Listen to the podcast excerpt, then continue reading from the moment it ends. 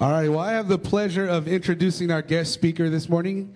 It's uh, Bill Jenkins, and if you don't know Bill, he is pastor at Urban Life downtown, and uh, that is where our pastor Philip is today, right? And so we did a pastor swap, so he's going to be blessing us today while Philip is over there. And um, if you haven't got to meet Bill yet, uh, please introduce yourself to him after. He's been a huge blessing in my life, and I'm sure I can say that to a lot of us, or about a lot of us in here. Um, but before he takes the stage and, and, gives us a message, I want to invite all the junior high kids to go ahead and stand up and uh, join Alex and I at the back room, and we'll head over to our class. And we're going to go ahead and pray for, for the junior high students right now. Uh, Father, we thank you so much just for the gift that you've given us in children, God. Um, we pray that you would uh, that you would touch their hearts this morning, Father God. That uh, you would show us how to equip them to live uh, godly lives for you, Father. That we would help them build a foundation uh, that's rooted in you. And uh, Father, we just thank you so much that we get to, to hang out with them, to bless them, and uh, to point them to you, Father God. I also want to lift up Bill this morning, uh, that you would speak through him, Father, that uh, um, his words would just penetrate our hearts, God. And, uh, and I just thank you so much for the man of God that he is and, and the blessing that he's not only been to me, but our church, Father. So we thank you for him, and we love you. In Jesus' name, amen. Amen. Thanks, Joe. Thank you. Good morning, everybody. How are you? Yeah, I've got in the habit of saying when people ask me, how you doing? I say, well, I think I'm winning. And they pause because they, they think you're going to say fine. I say, I think I'm winning, but it's Sunday and Monday tends to come around and bite me in the backside. So I think I'm winning. Uh, and, uh, but at times, it's tough, isn't it, at times? Uh, and we, I, have been tracking uh, some of your Facebook posts and some of the struggles and trials and challenges that uh, many of you have been going through. I know Miriam uh, uh, alluded to it as well. Uh, and I want to talk a little bit about that this morning. But before I do, I want to do the commercial break. I am here uh, by permission of the Christian Athletic Association. It was on your uh, serving San Jose since 1979. And uh, that's um, where Philip is now. I think they've got the better part of the deal, my church downtown. He's younger and better looking.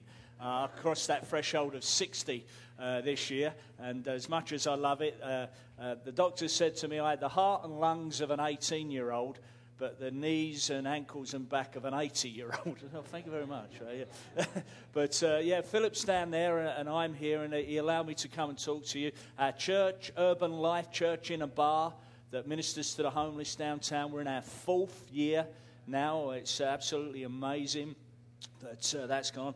The people, the bar we use downtown, they don't charge us to use the bar.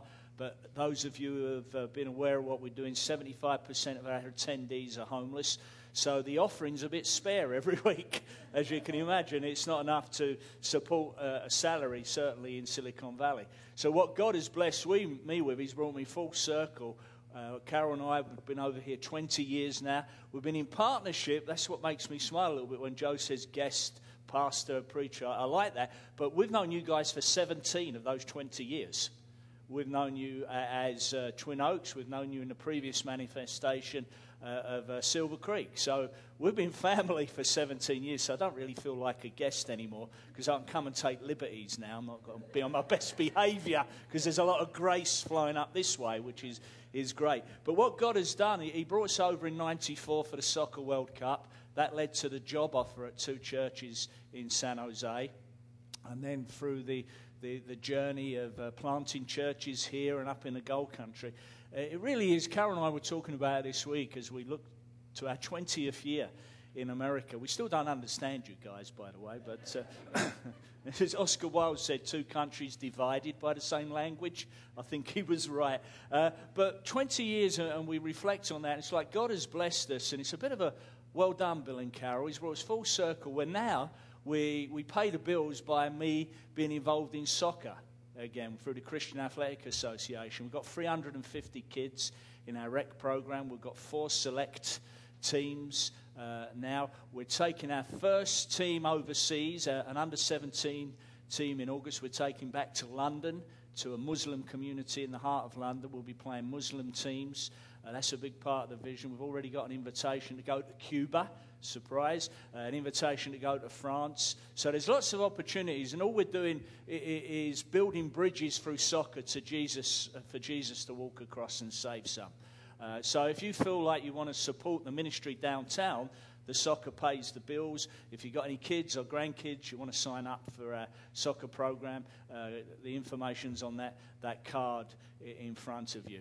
Um, I, I, have to confess, as I, I looked at this, uh, I've been spending a bit of time in the community here because our treasurer has got an office around here for the Christian Athletic So Plus, you've got five guys now. I mean, you know, uh, they're the best fries. They're the closest you can get to English chips. If you have English fish and chips, been searching for 20 years to find it. Five Guys is the nearest, and they've got the malt vinegar that you put on it. Oh man, it's so good. So I make, oh, I've got to go and see the treasurer. Not really, I've got to go to Five Guys. But, but um, what I've looked at and noticed, and of course you'd have to be blind not to, is the potential now. All these apartments that are going up, the development that's going. God has strategically placed this church to impact this community as it grows. Without a shadow of a doubt, I believe that with all my heart, that everything you've gone through as a, a, corporate body and as individuals has been preparing you to impact this community for Christ. It's going to be phenomenal. It's going to be phenomenal. However, if you look at things biblically, when God prepares his people for a great push, there's always persecution. There's always individual challenges. There's always corporate challenges. It's never a cakewalk. The first thing the Jews did when they crossed over the River Jordan was sit down and have a picnic. They f- didn't do that. They had a fight. They had to fight to take hold of the promised land.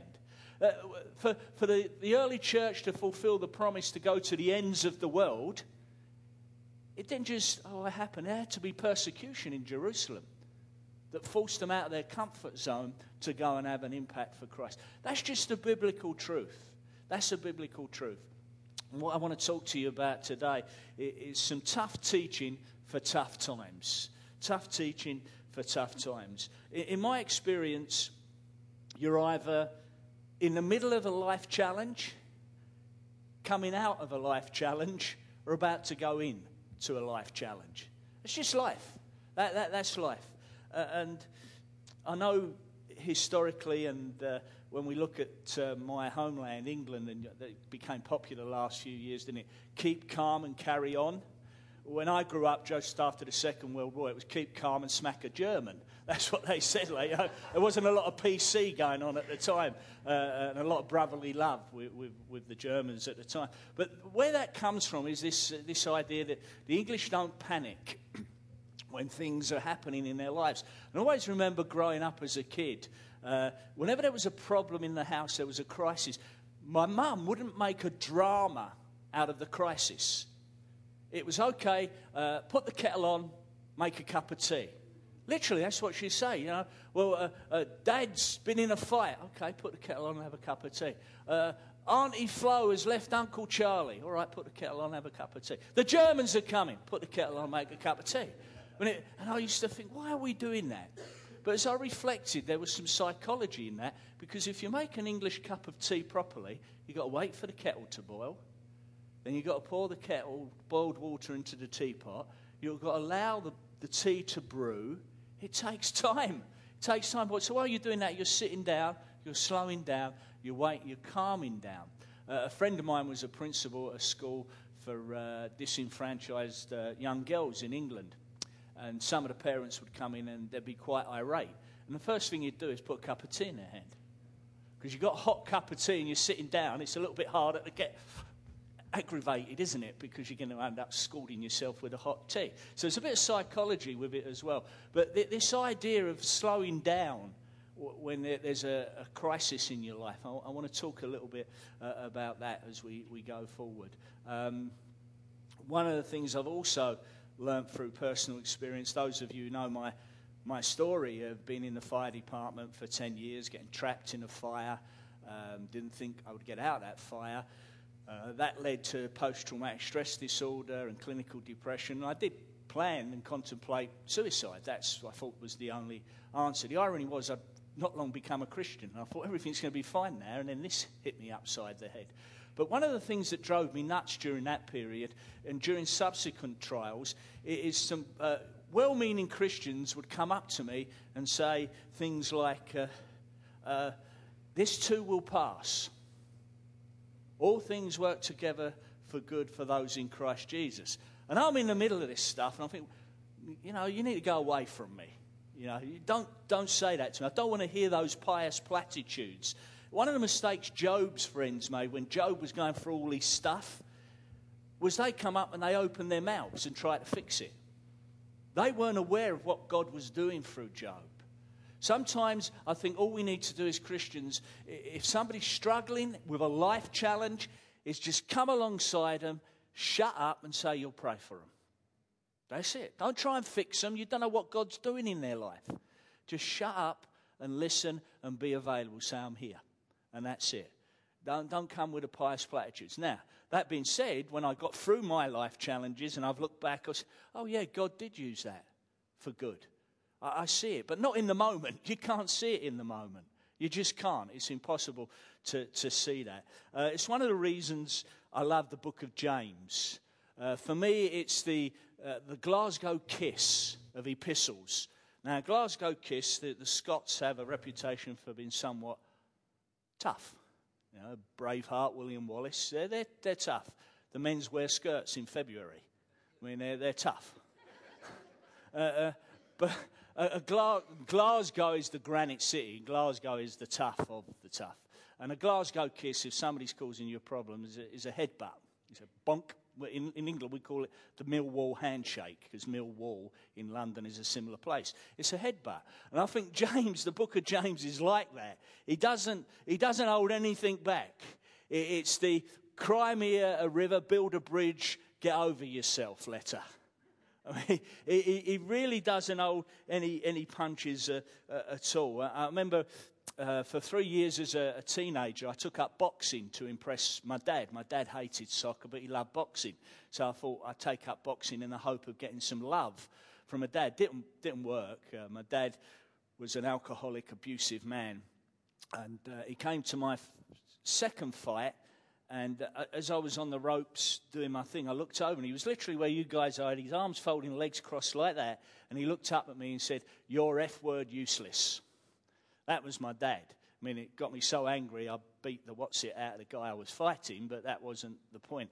But I, I took up boxing to impress my dad. And one of the things I learned about with, with boxing it was if you were going to be successful, you would try to hit your opponent in the tummy to, to get his, his, his, him to bend down. But first of all, you, are going to go up the top. So it's two to the top to get his, his gloves to go up one in what's called the bread basket to make his gloves down, and the third would be a hook to knock him out. That's the book of James. That's the book of James. I mean, he's bonk, bonk on the nose, and you go, oh, I didn't like that too much. And you go, oh, don't do it anymore, James. And he pops you one in the bread basket, and then he right hooks you and knocks you out. and it is that way. It's unapologetically in your face. So a little bit of background for, for this, uh, the book of James. The author is uh, James, go figure. And uh, he's the brother of Jesus. He's the brother of Jesus. Uh, he's probably the eldest of his siblings. He, early on, he thought Jesus was bonkers. He thought Jesus was doolally. He said, cart him off to the funny farm. He's lost the plot completely.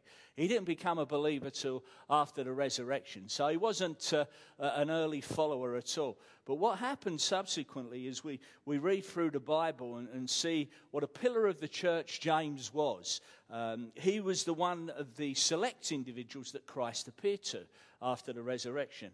Paul called him a pillar of the church.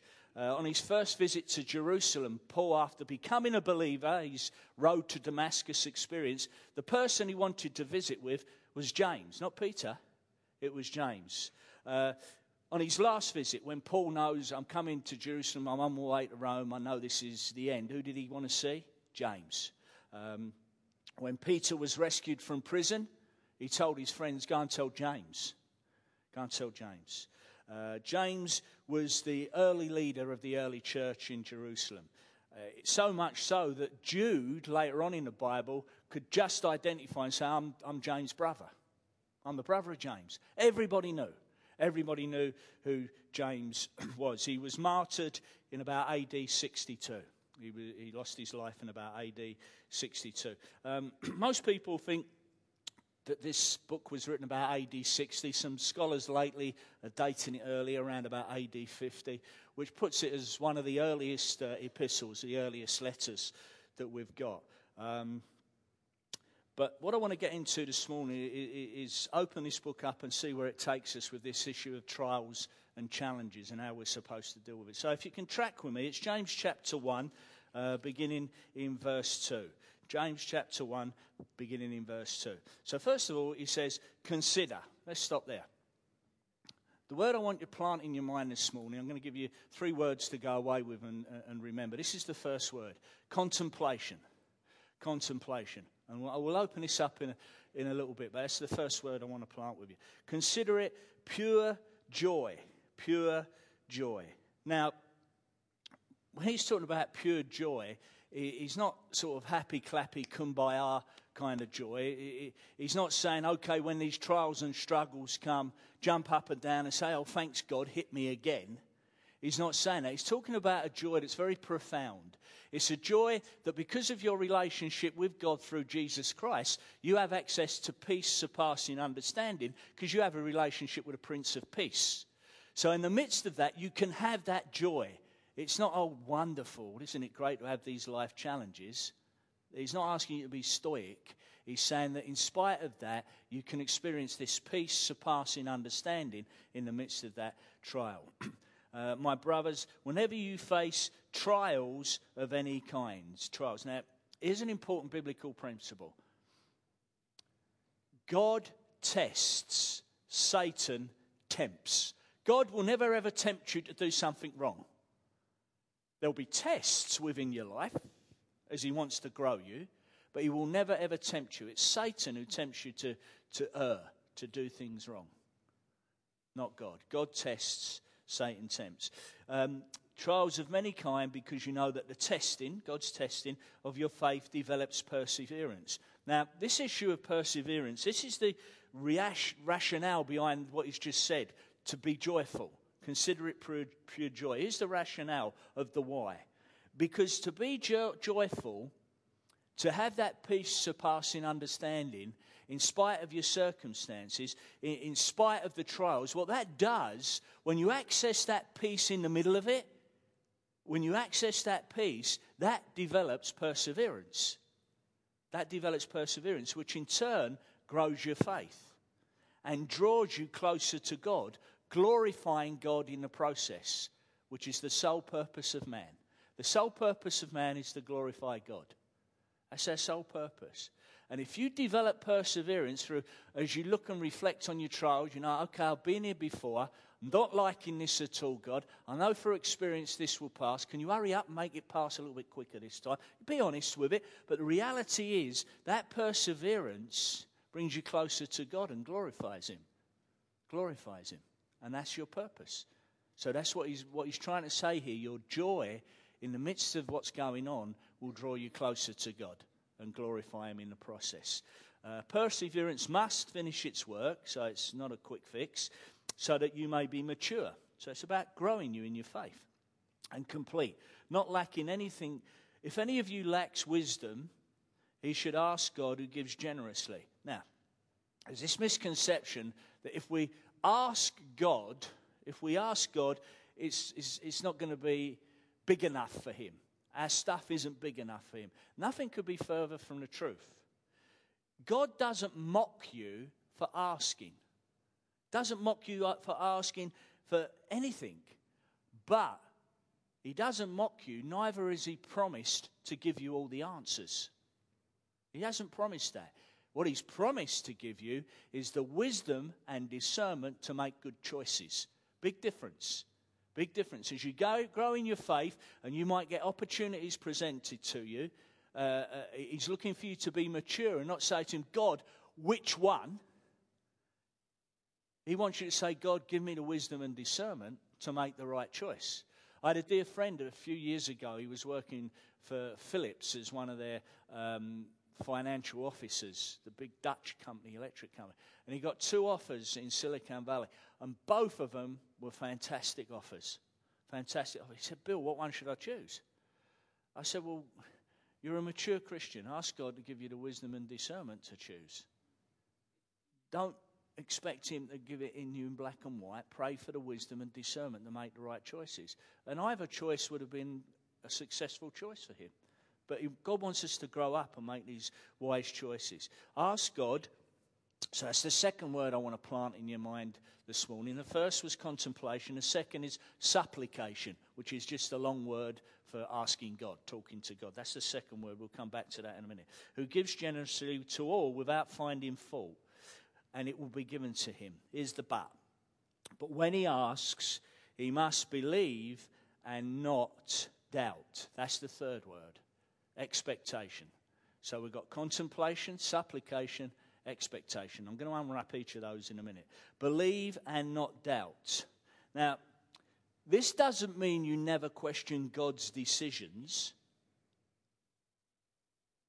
It means you don't question his character as a God who gives unflinchingly and loves you unconditionally. Doesn't mean you can't question his decisions. When I look at things in the Bible, wow, I don't get that. Or I see things going on in the world, I go, God, I've got to be honest, I don't get that. He wants us to be honest. He's not necessarily going to say what you want to hear. Uh, I mean, uh, when Job got to the, the end of what was going on, basically, and he said to God, Why me? God said, Why not? Why not you? Because if we believe that we belong to God and our life can glorify Him in the midst of the challenges, why not? This issue of believing and not doubting doesn't mean you can't question. You can't question. Contrary to the Catholic teaching, when Thomas stood before Jesus, he didn't stick his fingers in the wound. If you read it properly, Jesus said, Here I am, Thomas, look.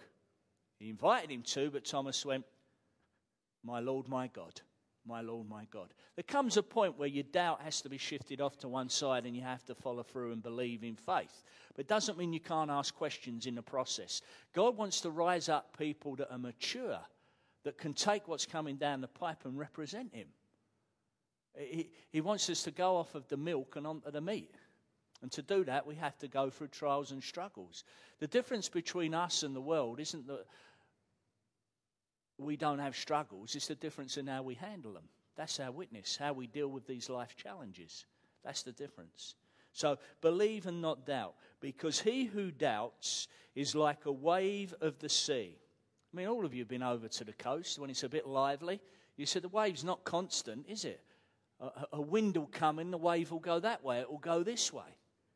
I mean, you, God's saying, don't be like that. Don't be like a, a wave in the sea, uh, unstable, tossed by every wind, every trial that comes along. Don't be like the wave in the sea, blown and tossed by the wind. That man should not think he will receive anything from the Lord. There's the danger. There's the danger. He is a double minded man, man, unable, uh, unstable in all he does double minded. Jesus spoke about this in the book of Matthew. It's about serving two masters, the world and the word. He's, this double minded man that James is talking about is the person who's got one foot in the kingdom and one foot in the world. That, they want God to be involved in some of their stuff, but not all of their stuff. They want a 911 God, not a daily God. Sadly, today, this issue of division applies to many who carry the name of Christ. They may attend church regularly, but don't allow God to impact their lives daily. I read a quote from an author, Chad Walsh. He wrote this From Satan's perspective, it is safer to vaccinate people with a mild dose of Christianity than infect them with the real disease. Satan loves it if we're a little bit Christian. He loves it if we're Christians on Sunday, but the rest of the week, there's no difference between us and the world. We're not a threat. If we gather like this, if all we do is gather like this on Sunday, he's as happy as a sandboy. We start doing things outside of our community. That don't mean you, you, you, you abandon this, of course not. Well, Paul made it quite clear that you should uh, uh, put time into the fellowship, the gathering of the saints. But if all we do is gather for a couple of hours on Sunday and we don't do anything else like hanging the door hangers, impacting the community, then Satan's quite happy. He's okay for another Christian country club to exist. But the moment you start getting out there, and here's the thing in light of what I said earlier about how this community is growing, and these new apartment blocks and new houses? Do you think Satan hasn't taken any notice? You think he, he, he's, he's unaware of what you're trying to do? Well, there's going to be stuff coming down the pipe at you corporately and individually, and is coming and has come down the pipe corporately and individually to head you off at the pass, to stop you doing this. So the last thing he wants is a dynamic church reaching the lost for Jesus. The last thing he wants. So don't be surprised you're going to have these temptations that are coming down there, these challenges that are coming in your life. It's part of the process, it's biblical. The Jews had it, the early church had it. Why shouldn't you have it? Why shouldn't you have it? And there's a process I want to lead you through of handling this time of challenge whenever they come into your life, and it's wrapped around those three words. So the first word, there's three keys I've called. The first word, as I said, is contemplation. That was verse 2 to 4. Now, what I mean about this, it, it, it's not talking about how you feel, but it's how you think. I think in our society, in the 20 years we've been over here, what I've noticed is a real shift to asking how you feel. How does this make you feel? Uh, unfortunately, it went too far the other way previously. Like you, you turn up, especially guys at church on Sunday, and say, "How you doing, mate? I'm fine." You liar. All fine means his feelings inside never expressed.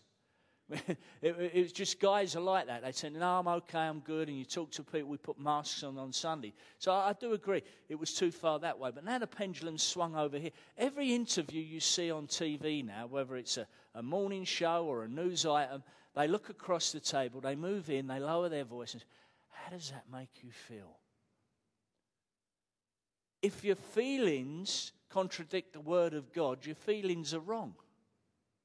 If your feelings are telling you to do something, I woke up this morning, I didn't feel, I don't feel like being married, darling. All right, we're done. I, I, I don't feel like going to work. You'll get a pink slip. It's not about you. You might have had a dodgy pizza or a curry last night and you're feeling not too good and you make decisions off the back of your feelings. So, this issue of contemplation is about engaging your brain. Engage in your brain. Step back from the situation, from the crisis and the challenge that you're going through, and engage your brain. Sure, you might feel rotten, but what else is going on? Did you contribute to the situation in any way? Is there any personal responsibility in what's going on? Uh, do you have a behavior or an attitude problem that might need some work?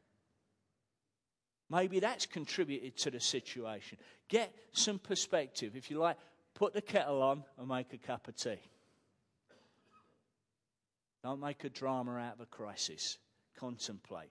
And one of the things I've found here, you've got to be careful. You contemplate, but you don't dwell on it too much because you become so introspective that your, your trial, your challenge gets blown out of proportion. You contemplate, you analyze it, but you don't, don't go too far. The best thing I've found to, to get me over the hump while I'm going through the process of the challenge is to serve other people. Serve other people.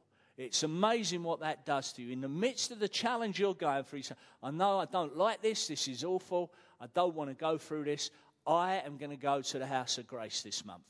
I don't feel like going, but I'm going to go. I'm going to go. I'm going to go on the prayer walk and hang the door. I don't feel like it, but I'm going to go. When you start serving other people, it's wonderful what happens. God looks at that and He goes, Well done, my good and trusty servant. Well done. Well done. And He starts to step into your situation to, to help you walk through it. When you stop focusing on yourself and you start serving other people, you get perspective. You get perspective.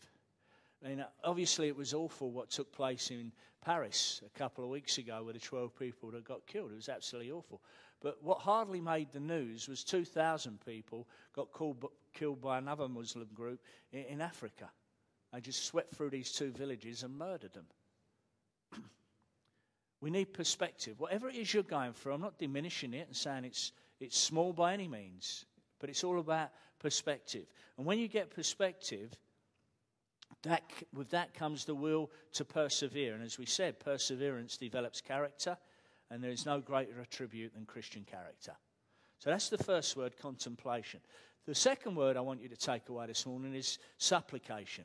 Supplication simply means to talk to God and be honest. Be honest. Uh, one of the things uh, I find really strange is that we think we can hide our stuff from God. My definition of worship, for instance, is to bring all that you are the good, the bad, and especially the Eli Wallach, the ugly, for those of you who haven't seen the movie to, to bring all of that into the presence of all that He is. That for me is worship. The good, the bad, and especially the ugly, because He knows it anyway. Who are we trying to kid? You bring all of that into His presence. He's transcendent. He's above all things. He is God. His ways are not our ways. His thoughts are not our thoughts. But He's also immanent. He's in amongst all of us right now. He's here. That's where the word Emmanuel, the name Emmanuel, comes from. God with us. He's here. He knows. He listens. He knows what's going on. So why are we trying to hide it from Him? So when you're going to talk to God, be honest. Now, sometimes in the midst of some stuff, I'm not sure what to pray. Our son David joined the Marine Corps uh, when he was 18 when we came over here and he uh, got a reaction to some of the vaccines they gave, and he got a disease called transverse myelitis that left him paralyzed from the chest down. And they said, We don't know what's causing it. Um, we can't stop it. Once it gets to his diaphragm, he's dead. We flew down to San Diego, and uh, I'm looking at my, my eldest boy dying in front of me. Uh, don't understand this, what you're doing. I thought you brought us over here to draw him back to you. What, what's all this about? You're going to kill him now? What, what's all this about? I didn't know what to pray. And ever since that time, my default is to pray the Lord's Prayer. When I don't know what to pray, I pray the Lord's Prayer. Here's why because I think everything is contained in that. You remember when the disciples uh, came to Jesus and eh, they, they didn't say, Will you teach us how to preach? Will you teach us how to perform miracles? Will you teach us how to make all that bread and food so we can have more feasts? What did they say? Teach us how to pray. They got it. They knew. And what did Jesus teach them? Well, in Matthew 6, he teaches them how to pray. So when you're talking to God in the midst of your struggle and you're running out of words, and maybe you're not part of the charismatic movement that you feel you can communicate in tongues, I haven't been blessed in that. I mean, I, have got my English language. I know uh, that's God's language because God's an Englishman, isn't he? So, you know, I think that's okay with him.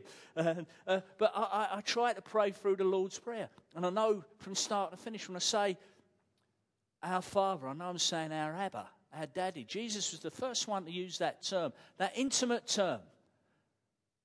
Dad, Dad, can you hear me? Dad, I need to talk to you. Everything's wrapped up in that opening, Abba. Hallowed be your name. You're talking about his character. You recognize, you go, I, I know you're above all things. I know you're transcendent, God, uh, uh, and your character is, you cannot be besmirched. You, you say that. His kingdom come, meaning now. Father, may your kingdom explode into our community now. Explode through me into somebody else now. You're praying about provision. Give us our daily bread. Interesting, he says daily, doesn't he? Ties in with the Jews. When the manna came from heaven, some of them tried to shuffle it away for the next day just in case it doesn't come tomorrow. It went rotten overnight. They couldn't eat it because they had to trust God daily for their provision, for your daily bread. He's forgiveness. Forgive us our sins. What people forget is the second part about that. Forgive us our sins as we forgive those who have sinned against us. You see, God's forgiveness of you is connected with your forgiveness of other people. Makes it clear. He doesn't hide it. He said, You want my forgiveness? Done. But you've got to forgive the person who's hurt you. Maybe your trial or your challenge revolves around somebody who's hurt you in your family, at work, in a relationship. If you want to move forward out of this trial and challenge, remember we said to contemplate? If you identify that and you say, Oh, I haven't forgiven them, that might be the logjam. Forgive them. Forgive them. Refusing to forgive somebody is like taking poison, expecting them to die. It's stupid. You know, the only good thing about banging your head against a brick wall is when you stop. So stop. Forgive people that have hurt you so God can forgive you. Lead us not into temptation. And he talks about that's his guidance. He'll guide you. Lead us not into temptation. And it also, the Lord's Prayer talks about his protection. Interesting, he says, deliver us from evil. He doesn't say deliver us from evil people, does he? He says, deliver, deliver us from evil itself. And finally, there's spiritual semtex in the, uh, the last verse of the Lord's Prayer. This is one, if you're going to pray this, you better duck. Your will be done. Your will be done. Pray and duck. If you pray that prayer, you're unleashing dynamite into your life. You really are. You've got to be careful when you pray that one, but pray it because uh, God will bless you. And the last word I want you to take away with you so we've got contemplation, supplication, is expectation. And that was in verse 6 to 8 expectation. Anticipate God's answer. Uh, it might be yes, it might be no, it might be wait, my least favorite, or the one I've come to terms with over the last 20 years of ministry in America is that's a good idea, Bill, but I've got a better idea and bigger. About a year or so ago, I got asked to uh, uh, throw my hat in the ring with a slam dunk of getting the job of a large church in Hong Kong uh, that had a ministry reaching into China. Uh, I'm still the pastor of the slowest growing church in America. Um, with 15 to 20 homeless people every week. Was I tempted? You bet. You bet. Luxury apartment in Hong Kong. Love cities. It's just me. Carol and I love cities. Opportunity to minister into China. Like this substantial salary to go with the large church. Oh, yeah, this, this looks good, Carol. This is the reward. And then immediately, I connected with a Christian Athletic Association and I said, Could you help us? We've sort of got stuck in the mud here a little bit. We've been around since 1979. We've become a Christian country club. We need somebody with a, an evangelistic heart. Can you, can you come alongside us and be our president and uh, executive director? And I looked at that and I looked at China and I thought, my goodness, the, the opportunity to build bridges through soccer around the world for Jesus to walk across. 111 million watched the last year's Super Bowl. 2.2 billion watched the World Cup final. God's prepared me to do this all my life. I've been involved in soccer. I use soccer for ministry. And now He's bringing me full circle and blessing me. So, really, although it was tempting, Hong Kong and stay in San Jose, it wasn't really. God had a bigger idea. I can reach more people through soccer for Jesus than I can reach by being a senior pastor of a large church in Hong Kong. So sometimes God's answers is, that's a good idea, Bill, but I've got a bigger one. I've got a bigger one. And you have to trust him as he, he does that. Um, you may not like his answer, but he will answer. But he'll not answer if you don't ask. so ask. Ask. Talk to him. Takes us back to the supplication. Ask him. Uh, I want to close this morning with a principle and a payoff. Here's the overarching principle it's not about you, it's about Him. My sole purpose in life, your sole purpose in life is to glorify God. If my trials and tribulations glorify God, I've done my job. If by some way my trials and challenges as I said earlier, our witness to this world is often how we handle life's challenges. I couldn't see what was going on in the life of my son David when it looked like he was going to die. Only in hindsight do I see what God was doing. You see, David joined the Marine Corps to kill people. That's what he said. He was a long, long way from God. Gave his life to Jesus when he was 12. Drifted away big time, big time. Thought we'd come over here, it would be a fresh start. Started okay, drifted again, drifted again. And he just he said, I'm going to I'm going to join the Marine Corps to kill people. I remember getting a call from him. He was living up in Davis with a friend. Two o'clock in the morning. He was drunk or high or whatever. And said to me, Okay. He said, I've got a gun. I heard a click. He said, I've got a gun. Tell me why I shouldn't shoot myself and don't give me any of that Christian S What do you say?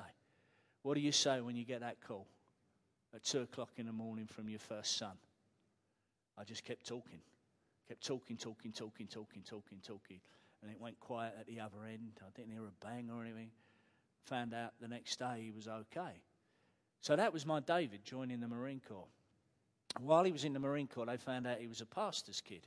Marine Corps boot camp is intense with bells on. And he had these guys coming to him saying, Hey, you're a pastor's son, and you? Like, I've rolled my ankle. If I can't get out there tomorrow, they're going to back squad me or kick me out. Can you pray for me? Hey, Jenkins, my wife just called me. She's in tears. She wants me to quit. But if I quit, I've got no future. Can you pray for my wife and my kids at home? She's just falling apart. So he said, Well, I don't believe in all that C-rap anymore, but I'll pray for you. Ankle got healed. Wife calmed down. Uh, there was a litany of stuff going here. So my, my son said he walked into the, uh, the, the bathrooms in their hut or whatever it was, and he said, Okay, God, if you want me to come back to you, if this is you, I really need a clear, undiluted sign that you're calling me back to you. The next day he was paralyzed. He's fully recovered. He's fully recovered. Uh, he's got our little grandson Liam, mar- married an American girl. We're trying to forgive him for that, but. Yeah. well, got, got our daughter married a Frenchman. That's one worse, isn't it? They live up in Redding. He's going through their school of theology up there. Uh, now got powerful testimony. But in the moment, I didn't know what to say to God about it. I was just lost for words. I prayed through the Lord's Prayer. I was lost. I, I didn't, didn't understand. But if my trials, if David's trials and my trials as his dad were a witness and they glorified God, I'd done my job. And they did. Didn't like it, didn't have to like it. But it's not about me, it's not about David, it's about him. It's about him. So that's the overarching principle. There's a payoff there's also a payoff. In verse 12, if you look at verse 12 in this letter, here's, here's James, the Glasgow kiss, Millwall handshake, smack you upside of the head guy.